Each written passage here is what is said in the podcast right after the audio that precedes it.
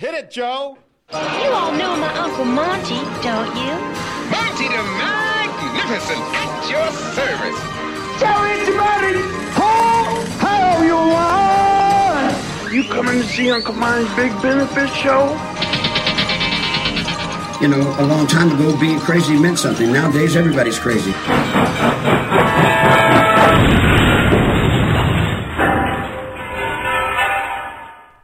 Friday I went out on a date uh, with someone I met on Plenty of Fish, and uh, she seems like a nice person. But when she got into the car, she had a uh, fragrant bouquet. Have you ever gone out with someone with a fragrant bouquet? Yeah, um, you know the the fragrant bouquet can emanate from many places, and uh, you know depending on where it's coming from, the source, uh, you know, it can be tolerable or not. Huh. Yeah, you know, I think she may have been menstruating. And I once had a gay roommate who I think really had a hard time with women. He once said to me, I hate women. When I'm in an elevator and I know one of them's having their period, it just bowls me over. And I'm like, how can you smell that? And he just thought, for a gay man, there is nothing more frightening than a vagina. Well, and the and this the the smell of a woman in heat. Right.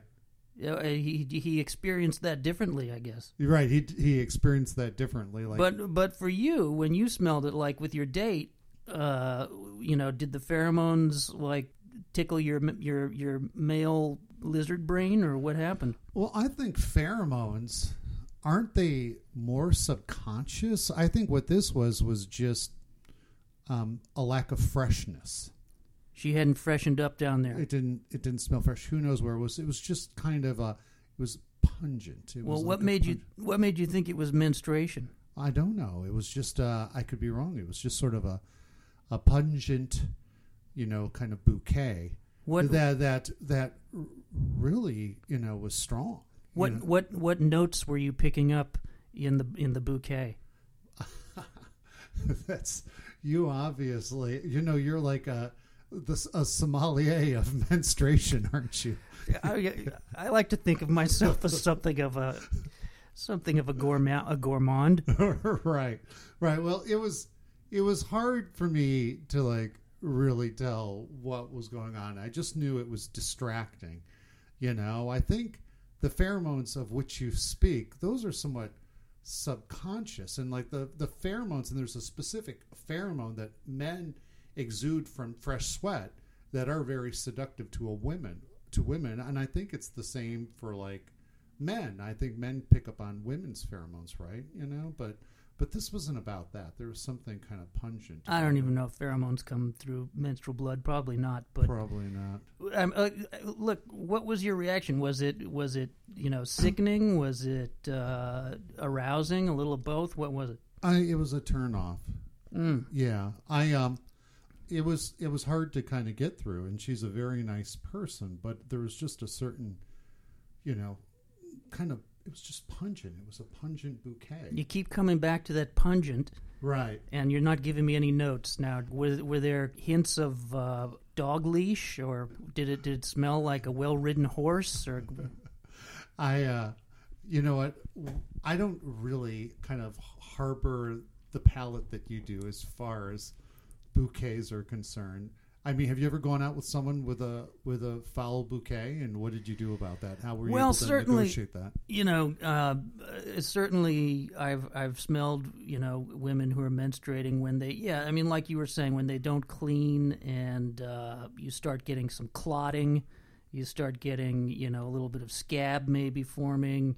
Uh, you know, haven't washed recently, it will really start to smell a little bit like a dead animal, and you might start to think that maybe you know there was a mouse that died in the house or something like that, and then you start sniffing around, and everything kind of leads to this unwashed crotch, and you know, uh, that's kind of that's that's one foul scent. But then you know there are other women who like who who don't really clean their ass, you know? Right. And that's a whole other that's a whole other problem. right. Didn't you tell me one time you you had sex with a woman in your bed, and then after she left, you came back and you discovered that she'd left like a little nugget in your bed? or some skid marks or something. It was sort of like you know the emoji for for poo. Yeah. You know, it was just like that. That's what was left in my bed. kind of like a soft serve with right. a swirly top. It was like a soft swirl with a swirly top, and uh, yeah, I just don't know how that happened, but it really bummed me out. I went out with a a woman, and so that's one thing. But as far as vaginal, foul vaginal bouquet, I went out with this woman. I had met her online as well, and she shows up at my house in July wearing a Christmas sweater. So I know we're off to like a bad start. So she's kind of an exotic personality. She's a hardware engineer, and those are exotic personalities for sure. Mm. So she shows up with a Christmas sweater, and she's got like a photo album, and like the photos are falling out of the photo album, you know, from her childhood. So she's uh, like kind of a quirky person. So, you know, we have like a little dinner, and then she's like a little frisky. And so we end up in bed, and I, you know, I'm like, she's okay. And so I pull off her pants, and literally my eyes start watering. It's so bad. My eyes are watering. It's burning my eyes. And she wants me to go down on her, and I'm trying my best. And like, my eyes are watering. And it had to be some sort of horrible bacterial infection because literally. I, I, was I, I was gagging as I attempted to do it. which or, which orifice was it emanating vagina. from? Oh, okay. vagina. Hmm. And it it made me realize what animals men are. You know, despite every single resistance she was giving me, I still wanted to have sex. You know, I mean, she was exuding this odor that was. Uh, Isn't that funny? Like how you'll just fight past it, and uh, you know as much as you can, to bec- because the the overwhelming urge is just it overpowers whatever competing repellent, nauseous feeling you have. Right, right. I mean, the biological imperative is fascinating, right? You know, it's uh, it's it's amazing that men behave as well as they do, considering you hear all of these stories called "It's Our Time." What is the, what is the new campaign now that women have? It's like uh, Time's up. Time's up. Yeah. Yes, I mean obviously there's monsters and uh, guys that should be buried under the prison, but for the most part, think about how hard it is for men to behave. It's really a challenge with what we've, you know, with the curse that we bear. The biological imperative is a curse. Don't you agree? It it is hard to manage, and it uh, it's responsible for all kinds of horrible behavior. I'm sure. You know, you look at the millions of sperm swimming up the uh, the fallopian tubes in competition with you know one single-minded goal to reach the ovum. You look at you know the the salmon swimming miles and miles up up you know against currents in a river, and they get to the final destination, the eggs, and they shoot their load, and then they fucking die. That's all. It's just you know their whole life is just insemination Right. and yeah, sometimes I mean, you know, especially when you're a young man, you just, you know, your the biological imperative takes over, and you don't even realize what's happening, and you know, it's you turn into Harvey Weinstein or something. You just, you know, you're a fucking rapist, and you've got to catch yourself and be like, what am I doing? We shoot through saw, shoot through spa, shoot through claw, do do raw, do do saw, do do raw. We da da shraw, la pa saw, da da raw, la da shri, lo poo Have you ever gone out with anyone who looked like a celebrity? Mm, you know, everybody looks like some celebrity, don't you think? Yeah, sort of. Did any People of- used to say my ex-wife looked like uh, Mariah Carey. really? Yeah, I mean everybody looks like somebody. Huh. I once went out with a Chinese woman who looked just like Garry Shandling. Oh my god. Yeah, I mean the same nose, same eyes. That's a little bit like the stink. Right. Somebody a, a woman who looks like that, you'll be willing to overlook it as long as, you know, sh- there's sex available. You'll drive past that Garry Shandling face to get to the goods for as long as you can stand it until, you know, you blow your wad, right? Am I wrong?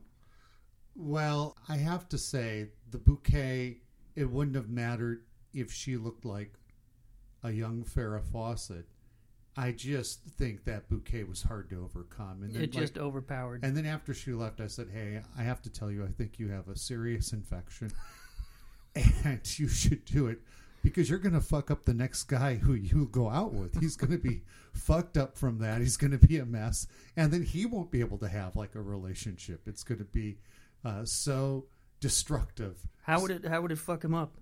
He's going to just be emotionally ruined by it, Just from inhaling it? psychologically damaged from it. Yeah, so I just Wait, think- maybe you could weaponize something like that. You know, think of the wars you could could win by just releasing that odor on Oh the my- battlefield. Oh my god! But the woman who looked like Garry Shandling, I didn't dwell on it, you know, and she had so many other great qualities that offset the fact that she looked like Garry Shandling.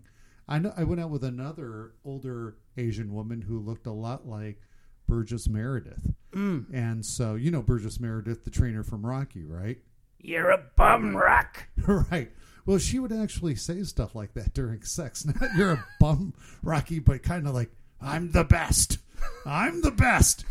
and she looked just like Burgess Meredith while she was saying it. So Did she ever yeah, do any penguin for you? But you know, she would. She had some clever moves. You know, and I met her at a hot tub at the Y, and you know, she just got done swimming, and we're talking, and so we went to uh, Beach Chalet for a drink, and then she was like, "Why don't we go back to my place?" And we went back to her place, and it was kind of like you know, kind of this underground lair.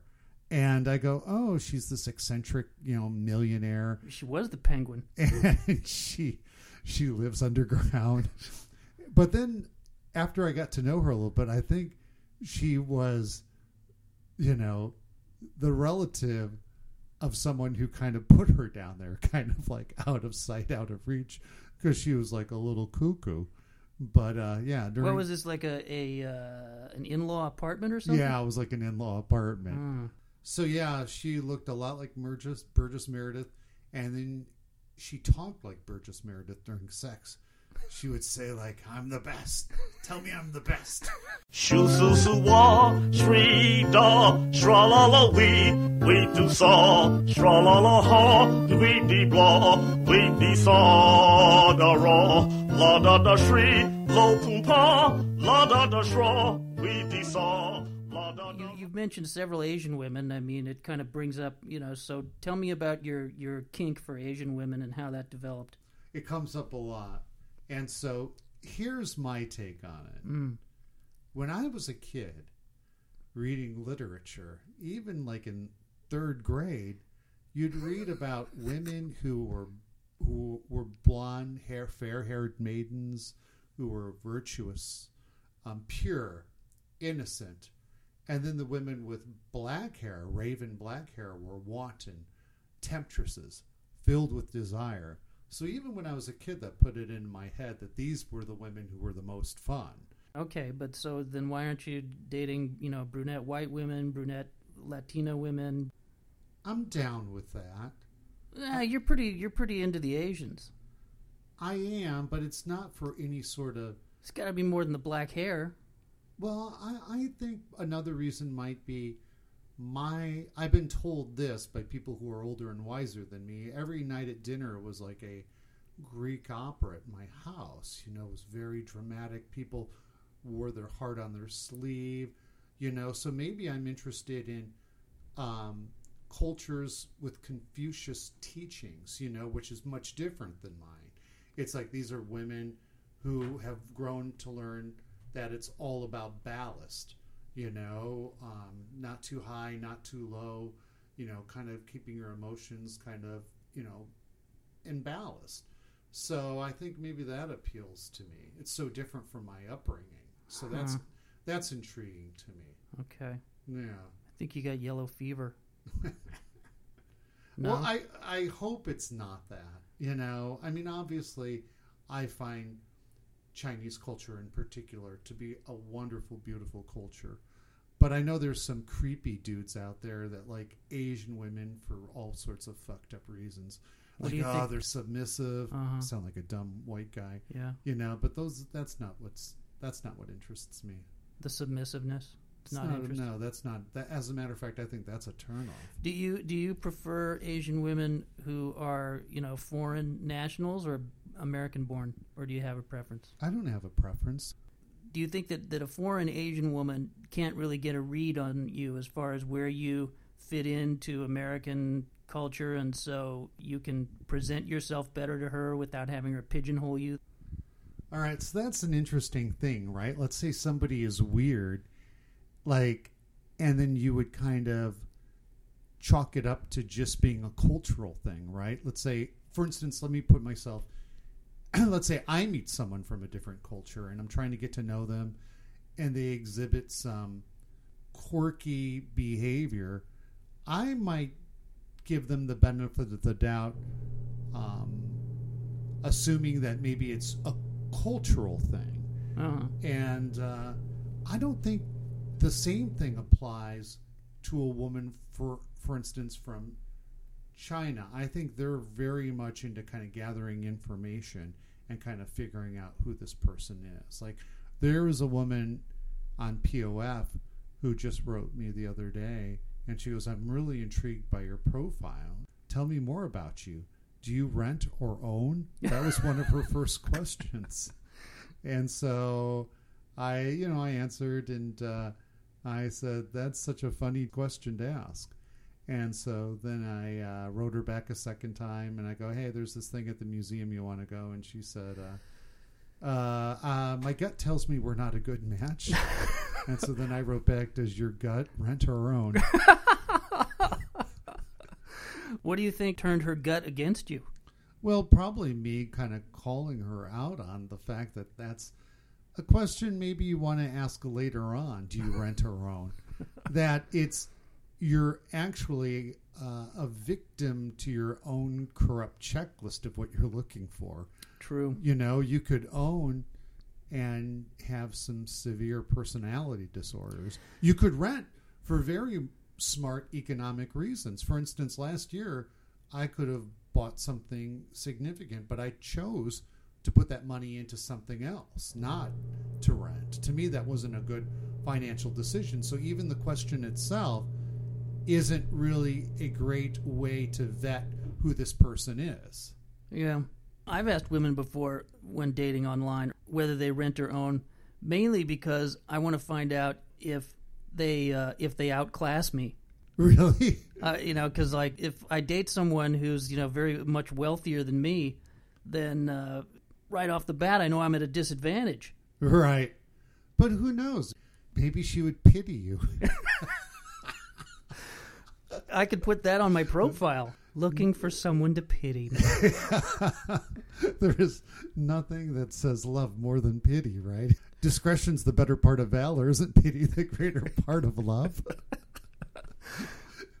so, so, but there are women, for instance, like when it comes to men, it's interesting, right? Like, oh, the woman who works at McDonald's to me is no less important than the woman who is, you know, the VP of PR at a high tech company. You know, just as long as they look good, right? So, like, your status isn't that important to men, is it? Men don't care about status. I, well, some men probably do, but I, they probably care about it less than women. You know, women want to get to know everything about you. They're like they want to. You have to really do an audition. You know, they want to know your past, your relationship with your parents, your uh, your uh, job history, and men don't care. Women start at the penthouse, and men start literally at the basement. We just start with the pussy, and then we'll find out later whether you can read or not. It's like we don't even care if you can read. We'll figure that out later. we, we start with the genitals, and then we'd like to add on to that right. if we can. But that's where we start. Yeah, and we'll find out later whether you can read, you know, if you have a criminal history.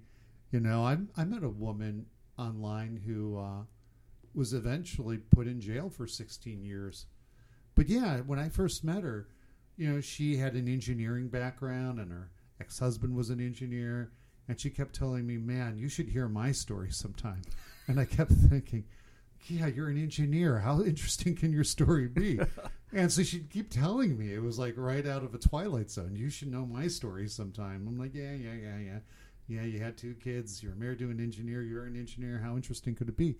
And she had started this fraudulent university making money by selling like student visas. Right. It was just uh, it was there was no attempt to actually get accreditation or have classes or even hire teachers. It was just basically she was getting out visas, and I think it was with such a disregard for the law, and I think they asked her to close it down a couple times. And she didn't, and it was Homeland Security took issue with it, Yeah. right?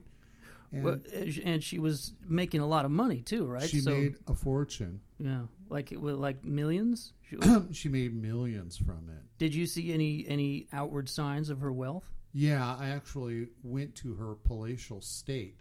It was like on a golf course. It was like what what are those golf courses where you have to like sign in? It was a gated community. Yeah. And so she had like a huge mansion. Huh. You know, of course it was a Christian university, right? You know, and she had like a crucifix in every room of the house. Oh, and I went there like right before her trial, you know, and I still was very confused about this whole dynamic. She made it seem like, oh, this was going to be a slam dunk. It was just a technicality. They were just going to like, you know, maybe slap her wrist and make an apology. And I remember going over there that night and like all the heat. It was a cold night and everybody, her, her, her mother and father were over and there was a, a bunch of other Chinese people, and it there was just this dark, somber mood in the house. You know, like uh, maybe we're not going to get out of this this time. What what had what had happened? Well, I think there were enough people who could testify against her that the whole thing was like uh, was uh, was was fraudulent. That it wasn't. Uh, Oh, so you mean at this point uh, she'd already gotten arrested and No, not not. Well, well, well, what she had done was I knew her after she she had been, you know, charged, and this is before the trial. So she had been charged, but the trial hadn't taken place yet. okay? And so she goes, "You can look me up. You don't know about me." And I'm like, oh, "Well, what's there really to know? You're just this boring engineering woman." What it, back up? Didn't you tell me that she was like behaving really weird? Like she said she wanted to have a baby with you or something? Yeah, the first day she came over, like, uh, so she comes over, and uh, you know, I'll say anything, you know, to get laid, because I'm a rogue. I mean, you know, when life denies you the ability to love and connect, whether it's due to nature or nurture, then you have a lot of really bleak, tragic stories like mine. so I'd like to blame nature and I'd like to blame nurture for who I am. And so when both nature and nurture have conspired against me to make it hard for me to find true love and intimacy and a deep connection, I have a lot of bleak stories, which is which has led to these tragic anecdotes that feature a little bit of pleasure, but just mostly sadness. Yeah, so so like she comes over and she's looking pretty good. First date. Yeah, and uh, and she goes, "Oh, I want to have a baby. I want to have twins." And I'm on, uh, I'm on like, what is the, the you take to like in, ensure better ensure insemination? Uh, it's called you're taking. Uh, Oh, she was taking some kind of uh, fertility pills. she was taking fertility pills, so she came over. Maybe she thought that'd help her case if she was pregnant with twins. In hindsight, I'm like, like, because right away she goes, she goes, I want to have twins, you know, and uh, I'm like, oh yeah, sounds good to me. Yeah, how do you think? Let's go to bed. You know? You're like you're you're you're ready to you know just get her knocked up or no, it was just more like I was agreeing anything just to have sex. so so did you did you have unprotected sex with her? Yeah, but then you know I pulled out, right? But but you know, like she's good looking. You know, it's it. The, the, there's this crazy dynamic from the word go, which is you know uh, right up my alley. I'm all I'm all on it.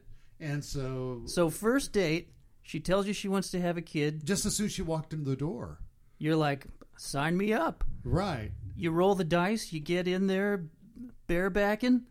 right. You you you, you pull out, and uh, I mean, w- did you guys talk about like, did you have names for your kids and stuff, or Well, um, things started getting kind of odd right after that. Like she'd come over, very clingy, clingy in a way that made me at one point early on say, "I need you to sleep on the couch," and she said to me, "I live in a castle, and I come here and you make me sleep on the couch," and I'm like, "Yeah," I go. I go, I yeah, pretty much. It was just everything was wrong about the dynamic. You know, I, I, you look back on it and you're like, how could that be? But at the time, it was uh, very quickly. It went from being sexy and exciting to being insufferable. and at this point she was already in legal hot water. She had been, but I When didn't- she? When did you first find out about that? She told me like the first night she came over. She goes, "Oh my god, you should find out. I should tell you my story, you know, or they should write a book about me." And I thought this was just like some boring individual who thought they had an interesting story to tell about the time they went to Spain to teach English, you know, or something. But she really had. So at this point, she had been arrested, charged, Yeah. and was free on her own recognizance, Right. awaiting trial. That's correct. And so, did she tell you about you know her arrest experience? No, she didn't get into that. She showed me the court papers, you know, and I didn't I couldn't make it just kind of sounded like they had problems with her school. Yeah. And I'm like, "Oh, so it was an online school." And she was sort of forthright with that. And I'm like, "Oh, that's cool." But um later on, so then I decided, you know, I needed a break from this. But then we kind of reconnected, not romantically, but we did something. We went out, and she was um, such a different person. You know, it was almost like I had a split personality. And uh, Had something happened to her since the last time you saw her? no, I just think um, you either could make her happy or you couldn't. And if you could make her happy, then you were valuable. And if you couldn't, she had no interest in you. And her behavior was was um, it was just so stressful to be with her. and so then on Valentine's Day, she wanted me to come up, and that's when I went to see her mansion. She goes, "Let's spend Valentine's together," and because I need to, like, you know, my trial's going to start soon, and I don't know if I'll have time then. I'm like, "All right, I'll do that." I kind of Yeah. miss you, you know, even if a woman's insufferable, then maybe after a while you kind of pine for her. So I'm like, oh yeah, that one time was good, and so I went up there, and that's like when there was, you know, her parents seemed to be over, and everyone, you know, there was these other Chinese people, and there were some arrangements that were they were kind of making, you know, maybe like how the money was going to be laundered, who knows what, you know, it just seemed to be very clandestine conversations. And then when that was all done, you know, I'm like going through her house and there's artificial flowers and crucifixes everywhere. and uh, then when that's all done, she's like, all right, you got to go. I'm busy. and so then I, you know, there was a bunch of shoes at the front door. I took the shoes and I threw them about the lobby. I was so angry. and then I wrote her an awful text message that I hope you rot in jail because I thought there's no way that it would ever be that. I thought it would be more she'd get a slap on the wrist, you know. And so then I really regret having written that, right? Not knowing what the re what the true repercussions could be. So what wound up happening? She got 16 years Sixteen in years. federal. So though there's no eligibility for parole, I believe, if that's the case, right? That's right. Right. So then I went to visit her because I felt really bad about that last note I left for her, and um, so I, I go there and Go where? To visit her at the prison, federal prison in Dublin. Ah. Yeah, so I went there, and it was really sad. You're like waiting to go through security, right? And there's people in front of you and back of you with like, you know, kind of drawings of daddy in prison. like, I miss you, daddy.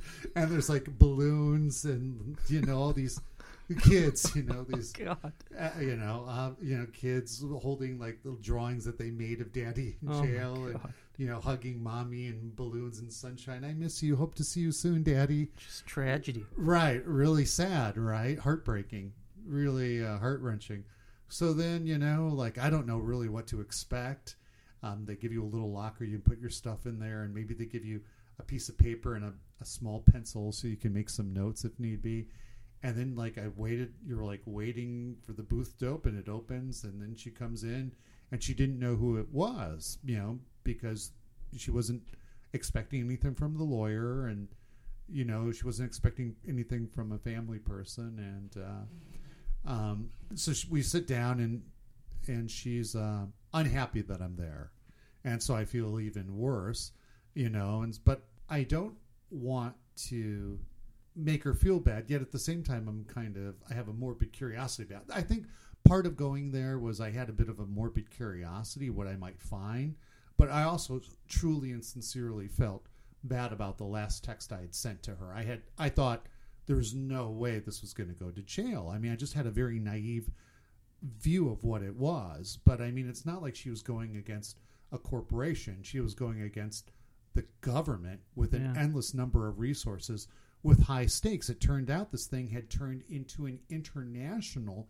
event with protests in India, and Hillary Clinton had to actually go there to kind of assuage the tensions of uh, of the protests in India. So that were they protesting? they were protesting because everyone who got a student visa through her university was then required to wear like like a ankle bracelet, like a you know In India?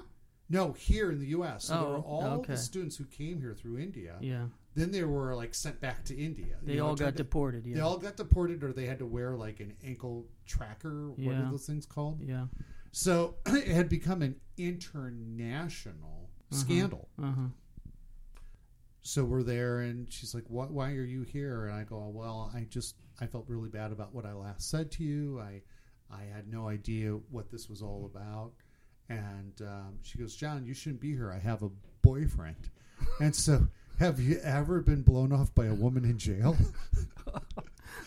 I mean, I've been blown off from women in the unemployment line at like the nonprofit community psychiatric clinic, but to be blown off by a woman in prison, Man. right? You know, yeah, that's that's talk about striking out.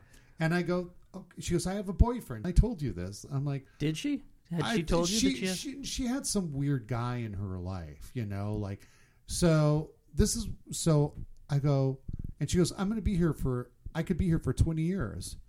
And then I go, I don't know how this came out of my mouth. I said, I'll wait. and then she goes, You will? Which is sort of like, you know, she was kind of on or off, right? She was like a kind of a broken ham radio. Either she was on and you were like, oh my God, you know, or she she really had like a split personality, right? Kind of mm-hmm. like, you know, she was super clingy or she treated you with disdain. But there was definitely something off about her. And then she goes, Look, it, you're here and I'm missing my Jheri curl class. learning how to give Jheri curls? Yeah, I think that was like one of the classes, you know. So, and she she talked about how every all, all the other girls in prison thought she was so awesome, you know. they thought she was so cool, and uh, she had two beautiful daughters, teenage daughters, like like twelve and eleven when this all happened. Oh, that's terrible. I mean, what is what is the psychological impact on your daughter? That's awful. when people go, "Where's your mom?" Oh, my mom's in federal prison. you know, like how how do you work through that? I mean, you definitely would need counseling, wouldn't you think? Yeah, definitely. That's tough. That's that's really uh, that's a tragedy. Right. Yeah. Blown off by a woman in prison. Right. A I mean, woman behind bars. and so then she um, said, "I'm going to set you up with another woman in prison." And so this other woman in prison started writing me. oh my god. and so I, I you know i just i just didn't write back you know Oh. right Oh. who who was she? um it seemed like just like some woman who, you know, got jacked up for, you know, attempted robbery or something like that. Well, aim high, man. Right. So uh, yeah, I just kind of let that shine on. No, that's too bad. Yeah, yeah. Think of where that could have gone. I know, I know. That could have been the, that could have been the, you know, the woman of my dreams. Sweetie you blah, sweetie you blah, little dollar bivde. Sweetie you blah, sweetie you blah, sweetie you blah, little dollar bivde. Sweetie you blah, it's little da bivde. Sweetie you blah, it's little da. Has anyone ever thought you were gay? I think, you know, I mean, certainly when you're a kid, you know, people say that. But I've never had, I don't think I ever had a woman think I was gay, like a woman I dated or a woman I was pursuing. I thought one of the women, when we went to Gold's Club that one night, thought you might be gay. Oh, Um, really? Yeah. Oh, I don't yeah. remember that. Right. There's a Vietnamese woman with a lazy eye that gave me kind of the air, air guitar equivalent of a lap dance, whereas her butt never touched my lap. And she goes, Is your friend gay? and so I go, Probably, oh, because I didn't want a lap dance. Right, right. And I go, no, he's not gay. And we ended up that night because it was all dudes at Harry Denton Starlight Room. So we went to Gold's Club. We were we were just wandering around the the streets of the city, bored, not sure where to go. Right. We we we walked down south of Market and we see that billboard of this little pint-sized runt guy in in a suit and tie and a bald head and a statuesque blonde on either side of him, like at least a foot taller than him. Right. And it says Gold's Club. right. These Amazonian women. And so when we were there that so we're night, like, I'm we got to go there. Right. Who's that little bald guy? He's like, oh, he's the guy, like, he, he's like the, uh, you know, he's like one of the Budweiser drive truck drivers who brings Budweiser to the club. And so they go, hey, this guy would be perfect to do a billboard with because he represents all the losers that come into this club. So Harry Denton Starlight Room had had run its run its course. It seemed like you know no more, no longer was it paying dot com dividends. You know as far as the place to be that Wednesday night. So we ended up there, and I remember you talking to this woman who was couldn't talk enough about how excited she was to go to law school. Although I don't even think she applied. She was uh, she was a dancer or a waitress or she both. was a dancer and she was Yeah. talking about how she wanted to be a lawyer to fight for the little person. And she was saying that you know well this is just my my job you know for now to get me through law school but really i'm going to be a lawyer. Right right. And so but there was something about it though that seemed like contrived? this was maybe a distant dream that had not really started to fully form.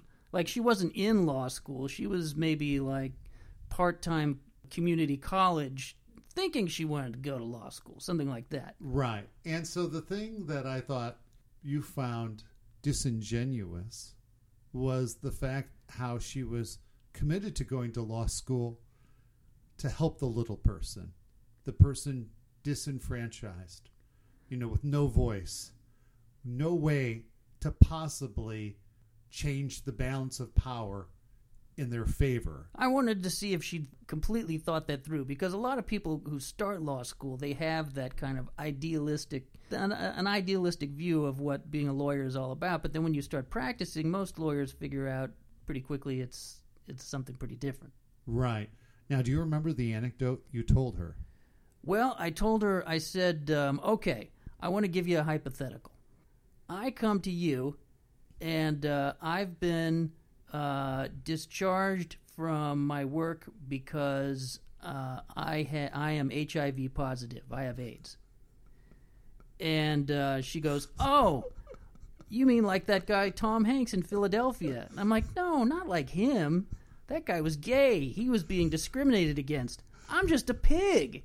I'm just a, a straight white guy who, you know, went out whoring around town." And and didn't use a condom and got AIDS. And now I'm coming to you saying you gotta you gotta defend me. Look, I'm not some kind of victim. All my life, I've run roughshod over women and minorities to get to where I want to go. Look, I'm just a pig. And and I go, look at me. I'm in a goddamn titty bar.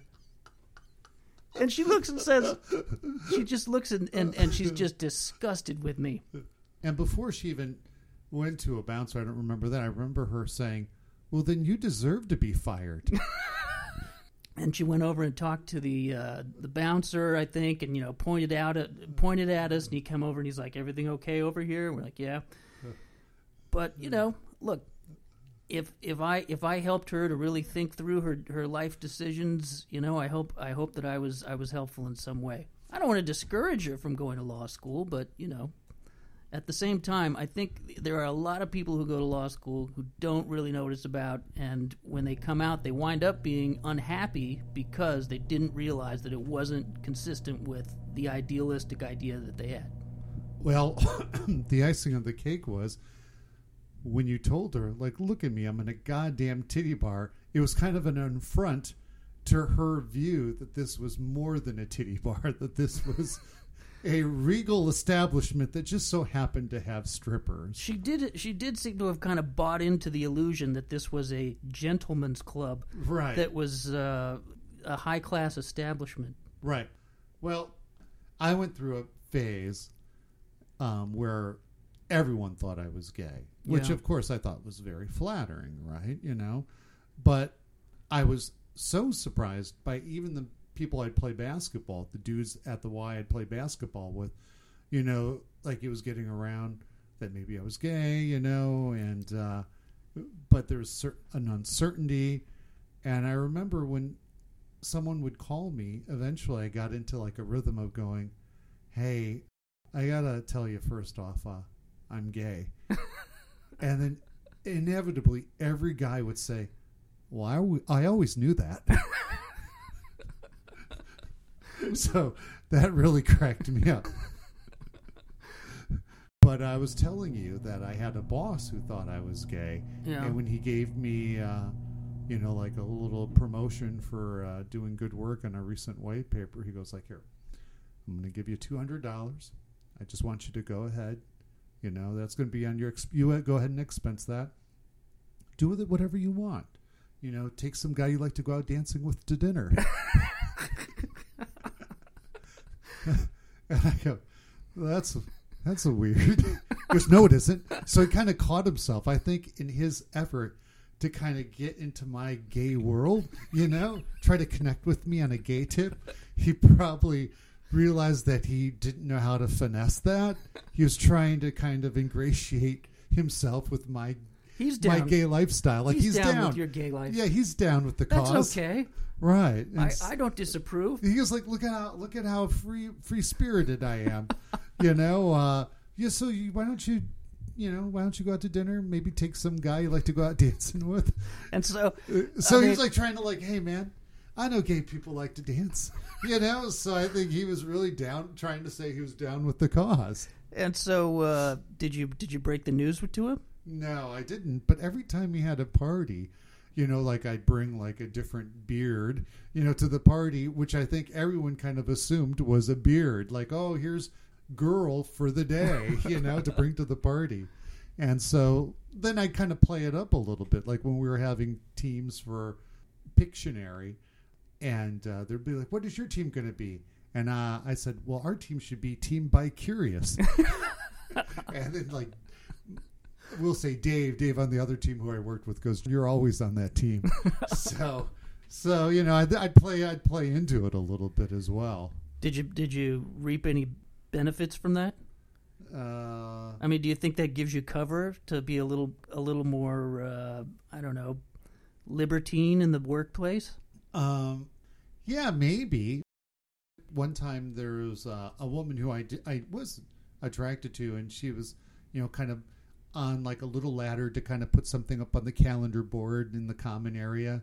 And I'm like, "Do you need me to hold your hips?"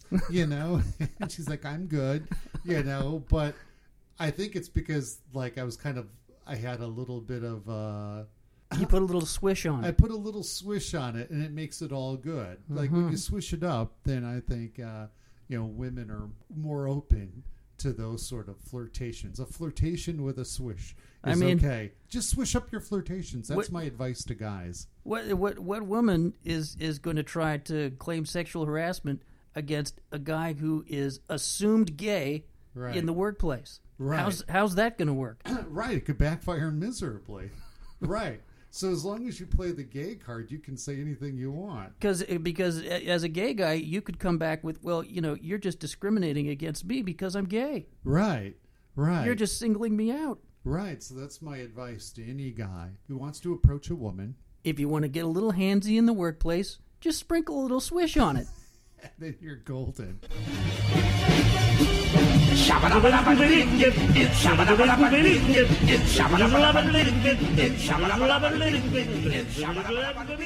Do you think men have now become trepidatious about approaching women because of all the all the fucking pigs that have made it bad for every dude, you know, to be a little bold? Oh hell yeah! You guys are now really trepidatious about how to approach a woman. Well, there there there was this group of women in France who published a manifesto recently saying that they think that it's gone too far and that they are afraid that now uh, men are afraid to make any kind of romantic advances on women, and that it has it has ruined the classic art of flirtation. Right. That's one view. I think, yeah, definitely there's a uh, uh, hypersensitivity right now just because of the climate. Right. And uh, yeah, it puts a real damper on even approaching a woman. I would say this to anyone interested in dating. My um, two pearls of wisdom would be this. You still can't hem and haw if you want to meet a woman. Let's say you see someone at a cafe. You can't, like, uh, with your head down, and, you know, you can't flinch, but you need to know how to exit gracefully. You Yeah. know, if, if it's a dynamic that's not going to prevail Yeah. for instance, I always like, you know, I, I have to meet you. I think you've got a great smile, you know? You know, just kind of be forthright, be mm-hmm. demonstrative. Mm-hmm. Don't flinch. You can't flinch. Mm-hmm. Just saying, I have to meet you. I just think you're really attractive. And, you know, if the conversation is, there's a little bit of uncertainty, you ask, do you have a boyfriend? And usually, if a woman even goes, I have a boyfriend, guys, I don't think know how to exit that conversation. You know, I think- usually say, "Would you like another?" would you like another? I like to do this. I like to say, he's a lucky guy. And then you hmm. pull your parachute. Well- ripcord. well you pull done. the ripcord on your parachute and you exit yourself from that situation. It's an opportunity to make someone feel good. And I think having that key exit, because I think some guys maybe they put themselves out there Yeah. and the fear of rejection Yeah. kind of taints the whole dynamic of flirting with a woman. Yeah, Don't well- be married to the don't be married to the outcome. Well, there's always the fear of rejection, but now that's even made worse by the fear of incrimination. Right. I mean, can you imagine actually like meeting someone in a Starbucks? You have like a little flirtation. You know, um, you're like, okay, let's see what's up with that. and all of a sudden, whoop, whoop, whoop, whoop, whoop, and all of these like webcams on drones fly in, and you look at, and all of a sudden your face is all over Facebook with hashtags on it, Right. and you're like on national news. This sexual harasser in Starbucks is now banned from any contact with women. like, there's like a console of every boss you've ever had on these drones, and they're all like looking down at you. Like you know, you're part of like that council from like Superman two, you know, and they're all their faces guilty. They're all on the council on the console. They're holograms. They're all holograms, right? like... of every boss you've ever had. Wheat, shoe su saw, shoe su spa, shoe su claw, do do raw, do do saw, do do raw.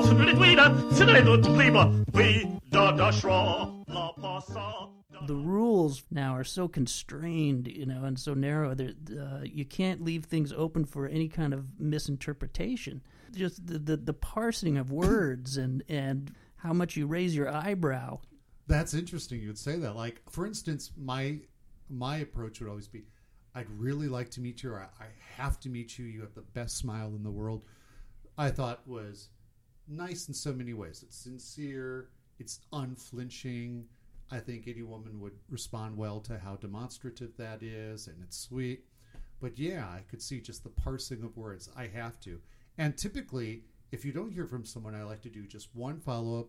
Um, I just wanted to write you one last time uh, and see if you're interested in going out. If I don't hear from you, I'm not offended. In any event, I think you're attractive, nice, and charming. You know, something very sweet and gracious. But speaking of parsing out the words, I thought I would write you one last time. Well, that sounds like a threat. right? What comes after? What comes after that? Like this is a warning? so, and so then you let a little time go by. You go and camp out on her doorstep. she opens up, "Hi, just just here to give you another non-threatening chance. Thought maybe you're not an email person." right. I knew this one woman. It, you know, we went out once and it wasn't going to work out, but she was um, enthusiastic and kept writing, "Hey, did you get my Yahoo greeting card?"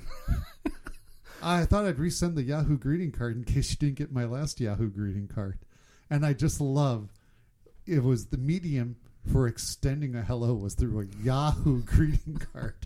Hi, did you get my Yahoo greeting card? Oh, well, anyhow, maybe I'll stop by your office and like just kind of like you know check in to see if you got my Yahoo greeting card. Right. Yeah. Yeah. Or, you know, or people who send flowers to the office, Uh, and like maybe you know nobody in the office even knows you're dating anyone. right. Showing up at someone's workplace. Hi, I was in the neighborhood.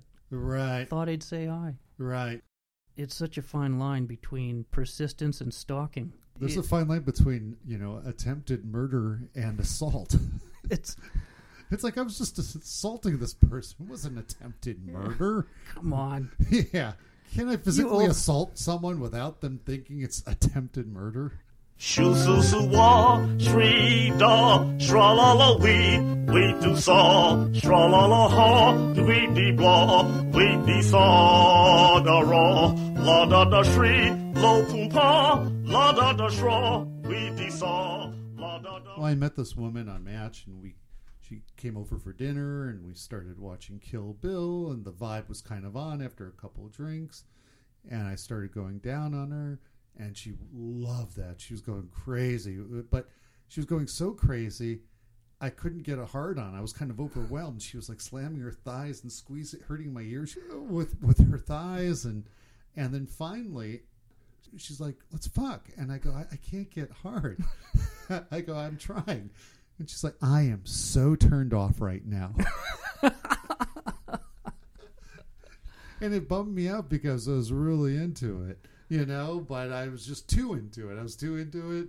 You know, it was too frenetic. You know, I couldn't calm down. It was too frenetic of a dynamic. And you know, like uh, she was squeezing my ears with her with her head. My ears are really sensitive because you know I had like a little bit of. Swimming you blah, swimming you blah, little dollar. Swimming you blah, swimming you blah, swimming you blah, little dollar birthday. Swimming you blah, it's little da, swimming you blah, it's little da, Well, I went out with a woman who was actually she was very sexy woman, extremely sexy. She was actually um, diagnosed as being borderline. Have you ever gone out with one someone who's borderline has borderline personality disorder? Yeah, yeah, You did? yeah. It's not fun. Well, they're they're known for being extremely seductive, very instinctual. They know how to get guys revved up. Very manipulative. very manipulative, Yeah. fantastically manipulative, and ultimately, in the end, they can like leave you as an image of in, in devastation. But they always say you have to evaluate yourself. What made you interested in someone with borderline personality disorder?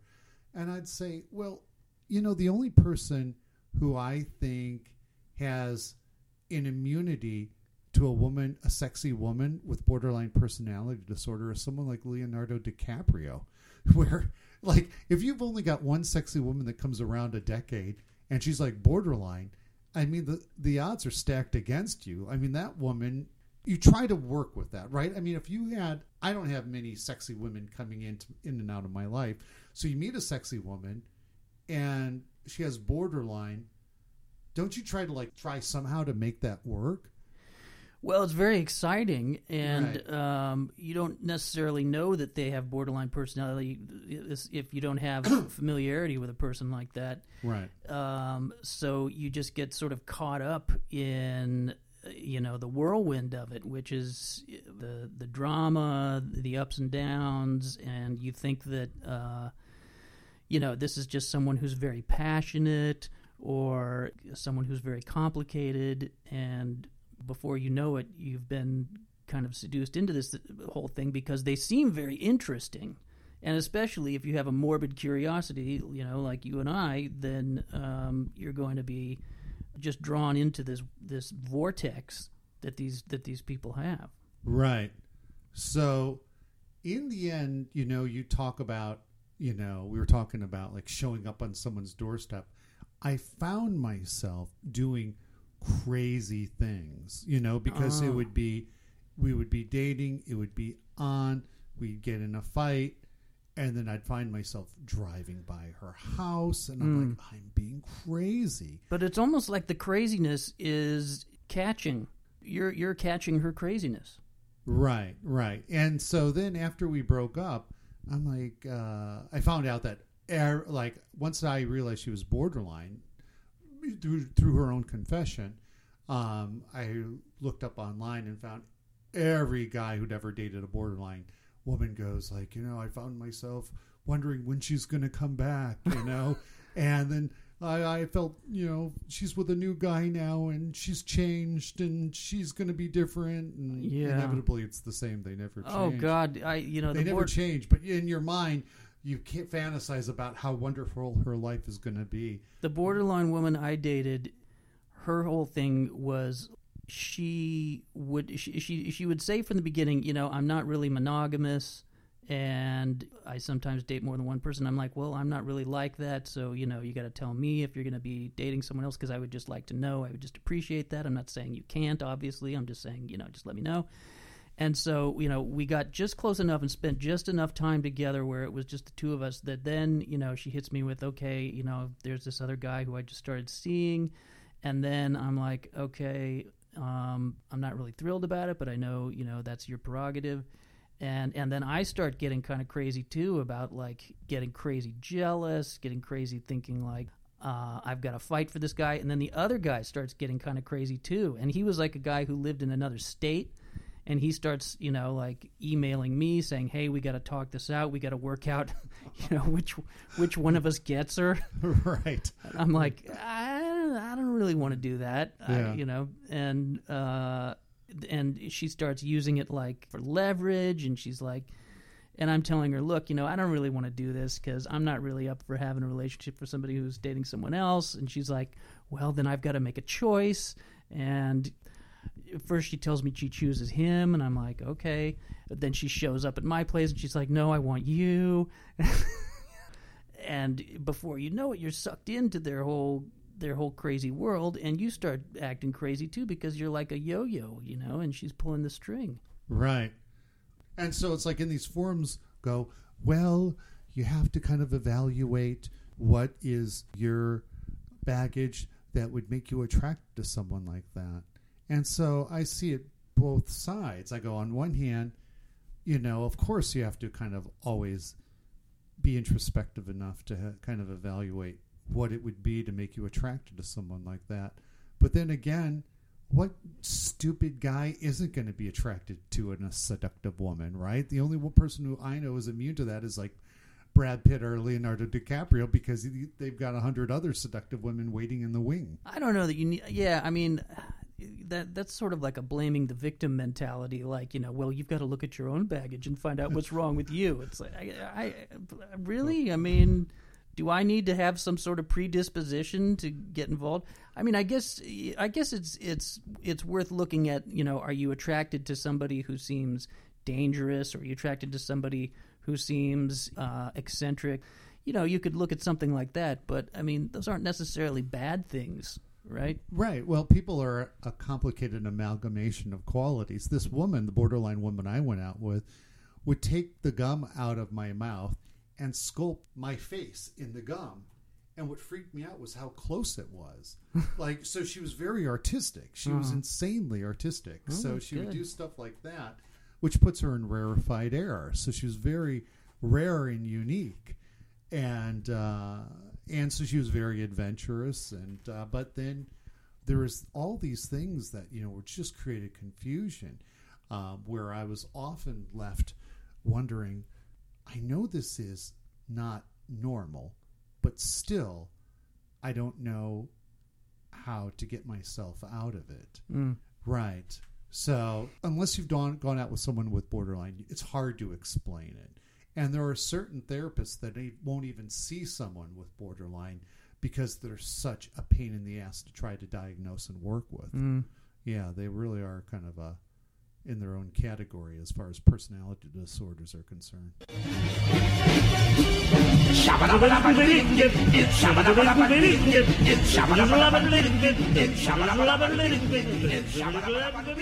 All right, let's talk politics. How about that? In a way, there's a case to be made for Steve Bannon. I mean, that's because he's like the worst representative of these ideas of creating an American infrastructure, right? That's well, he seized he seized on this whole thing. You see, because it created an opportunity for him and and you know Trump. But instead of him, it's too bad it wasn't John Stamos who seized upon this opportunity. You got this like handsome, likable Greek kid, Yeah. and he's and he is championing the idea of an infrastructure. You What's, know, what what kind of infrastructure would Stamos champion? well, I think the same as Steve Bannon. I'm just saying it's too bad Steve Bannon championed it because the ideas were to help middle America, right? You know, these guys and you know, auto factories and his ambition was to help the people whose jobs were most likely to be outsourced, correct? Bannon? Yeah, Well, that's what he would claim. Yeah. right. Because there was once upon a time, I remember when I heard about jobs being outsourced, there was a bit of outrage about it. Now it happens and it's just considered the norm. Well, it's just kind of people have just sort of accepted that that's inevitable. But where do these people go? Where do these people in the Rust Belt go? They're, they don't go They don't go. They they go on opioids and they right. How are they going to transition into an information economy? Uh, I just don't see it. They'll, they'll be they'll be placed on a hamster wheel and they'll be running and generating power. right. Capitalism will eventually run its course. You know, either there'll be more regulation, uh, a more centralized, regulated economy, or or the or the system will just will will become unsustainable and it'll break down and we'll be in some kind of post-apocalyptic Mad Max kind of world, which that could be kind of fun. Sometimes I'd rather live in a Mad Max world than this one, to be honest with you. Right. I'd rather be like you know just living off the the detritus of of a broken down civilization. You know, going out every day. You know, with my rifle in one hand and you know digging through junk. Than than to have to you know sit back and, and wring my hands about about Trump and whether I can scrape together a few nickels to you know pay my ridiculous overpriced rent. What would be the most unlikely country to invade America? Would it be Ireland, the Philippines, the South Pacific Islands? You think all the South Pacific Islands would bandit together and like invade America? The Marquesian and Tahitian Islands? What about the Philippines? There'd be an unlikely invader, huh? I don't know. Those guys, you know, uh, they they've got they've got a lot of uh, pent up anger. I think they seem like a very mellow island people, but you know they've been just you know fucked by the Spanish, by the Americans. They'd show up, they'd they'd uh, they'd dig a big pit, and they'd fill it full of wood, and they'd just start taking Americans and putting them on a spit and barbecuing them. Wow. and having everybody just come up and pick flesh off the barbecued Americans and But eat it. their, their recipes were so delicious, more Americans were calling for more Americans to be turned into barbecue. It became a delicacy. Right, Americans just started eating themselves because the Filipinos were clever enough with their recipes. Hit it, Joe.